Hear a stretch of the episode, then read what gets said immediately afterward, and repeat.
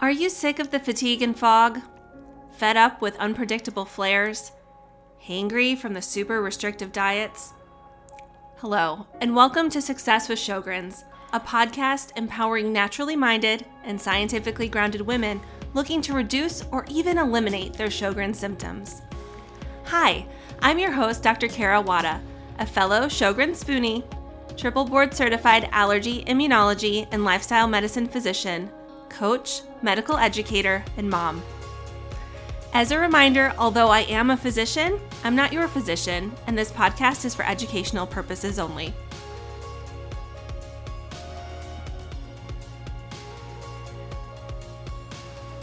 Welcome to episode one the who, what, when, where, and why. I am so excited to welcome you to the first official podcast, an episode of Success with Sjogren's. Over the coming weeks and months, my guests and I will share how modern medicine and lifestyle work better together. So, you're probably wondering what exactly does an allergy immunology physician do? In its simplest definition, I see children and adults with misbehaving immune systems. I primarily see patients who are struggling with seasonal allergies, chronic sinus problems, asthma, food allergies, allergic skin rashes, and conditions that cause hives and swelling. And although less common because I work in an academic or a big medical center, I also care for patients who have some more rare conditions that affect the immune system, including those with misbehaving mast cells and other allergy cells called eosinophils, and those patients with immune deficiencies or who are born with lower ability to fight infections. When we think about immune systems misbehaving, Allergies, autoimmune diseases, and these immune deficiencies all signal to me, and now hopefully will signal to you too, that the immune system is dysregulated, which means it's out of balance. So, in the case of allergies and autoimmunity, the immune system is recognizing something that's the enemy that really it should be tolerating or ignoring. So, in the case of allergies, it may see peanut or pollen as the enemy, or in the case of autoimmunity, it may see some of our own proteins or tissues as the enemy and try to destroy them. So, unfortunately, both of these types of conditions can occur and occur more often when there's an immune deficiency, too. So, unfortunately, for many people, these conditions can come together. In short, the immune system gets complicated really quickly. Um, and when things go awry, they tend to happen um, together. So, why is an allergist immunologist talking about Sjogren's? Uh, well, first of all, because I have it, um, but I also see quite a few patients who have um, Sjogren syndrome as well. Sjogren syndrome is a chronic autoimmune condition where the body recognizes our exocrine glands, which is a fancy word for the glands that produce moisture in our body, and it destroys these glands over time. These glands are the glands that produce tears, saliva, sweat, breast milk, skin oils, mucus, and even more. So, when Sjogren's occurs, um, what is happening are white blood cells, which are typically infection fighting cells called lymphocytes, they relocate to these exocrine glands or these moisture producing glands and they cause inflammation there. And the inflammation in these glands results in tissue destruction. The end result ends up being the classic symptoms that we know are associated with Sjogren's, so dryness. But as most of us know, this is just the tip of the iceberg. Over 90% of us will also experience fatigue, chronic pain, which may affect our joints, or other parts of our body, and digestive problems. And traditionally, the other complicating factor is Sjogren's has been classified in two different ways as primary or secondary, meaning that it can be an autoimmune disease diagnosed on its own, or those symptoms may be related to another connective tissue or autoimmune condition like lupus, for instance. How and why this happens is not really fully understood, but we will continue to take a deep dive into the science of Sjogren's in future episodes. In short, there's a combination of both underlying susceptibility and environmental triggers that are implicated in the development of Sjogren's syndrome. So, who, who does Sjogren's affect? It's estimated that there are 4 million Americans, the vast majority of those being women, over 90% of patients with Sjogren's are women, that have Sjogren's syndrome. And the average age of diagnosis is around 40, but there are people across the age and gender spectrum that are diagnosed and deal with Sjogren's syndrome. What's unfortunate is that recognition of Sjogren's is usually delayed and for many people can take several years before symptoms are recognized as being caused and diagnosed as Sjogren's. So, why am I here? Goodness, there have been so many reasons over the last few years, and I almost hesitate like where to start.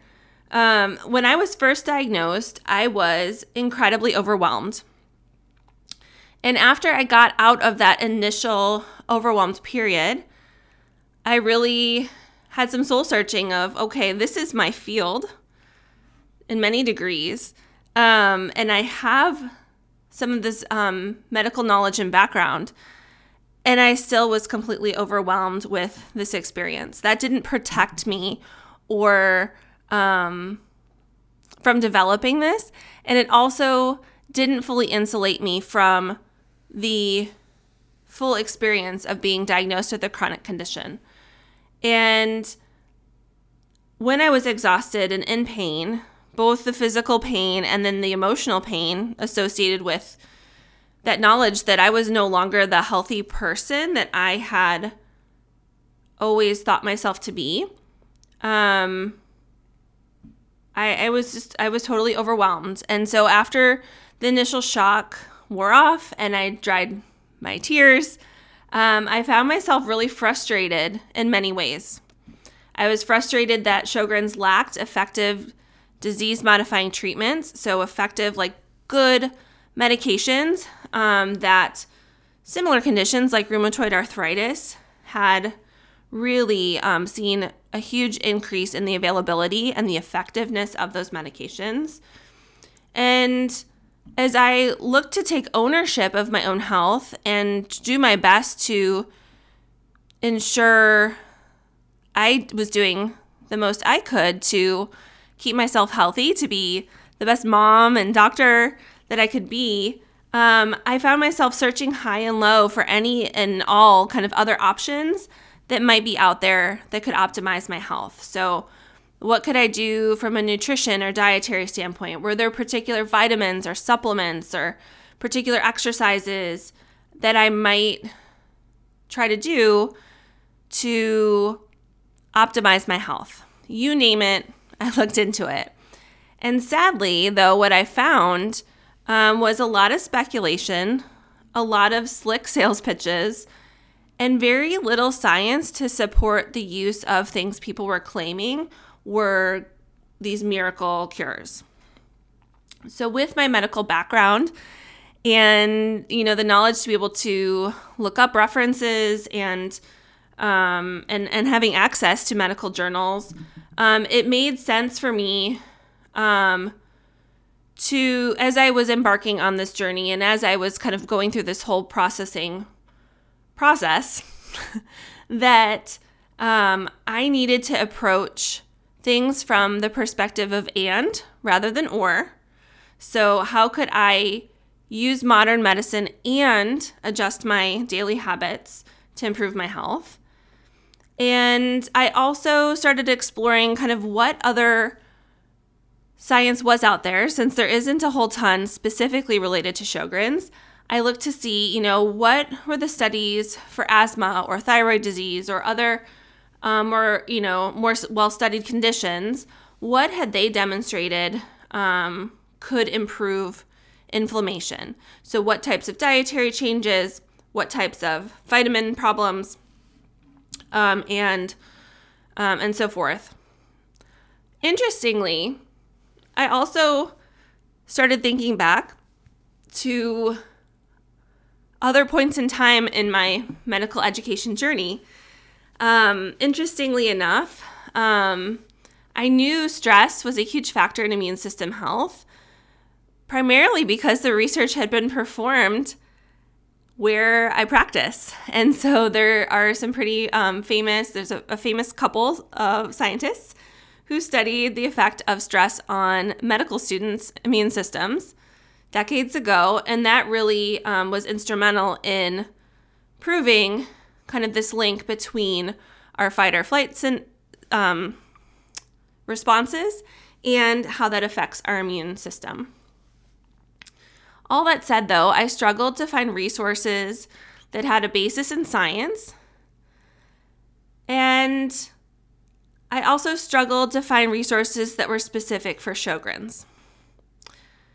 So, with that in mind, several years out from my diagnosis, still continuing on my own healing journey, because I will always be a work in progress, I am committed even more to my oath to do no harm, which means many things, but in particular, taking a look at the possible risks and benefits of any particular treatment or testing modality, trying to keep my own personal biases and um, in in mind, and to recognize those as I approach um, my opinions on particular approaches.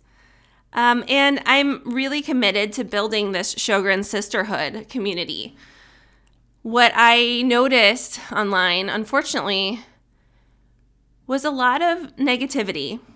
And I don't want to get into spilling over into toxic positivity, but I know from studying mindfulness and self compassion and going through coaching training that an uplifting space where each of us can say goodbye to our fog and fatigue and really imagine the possibility and truly believe the possibility that we can rediscover our vibrant, confident selves is possible and very achievable.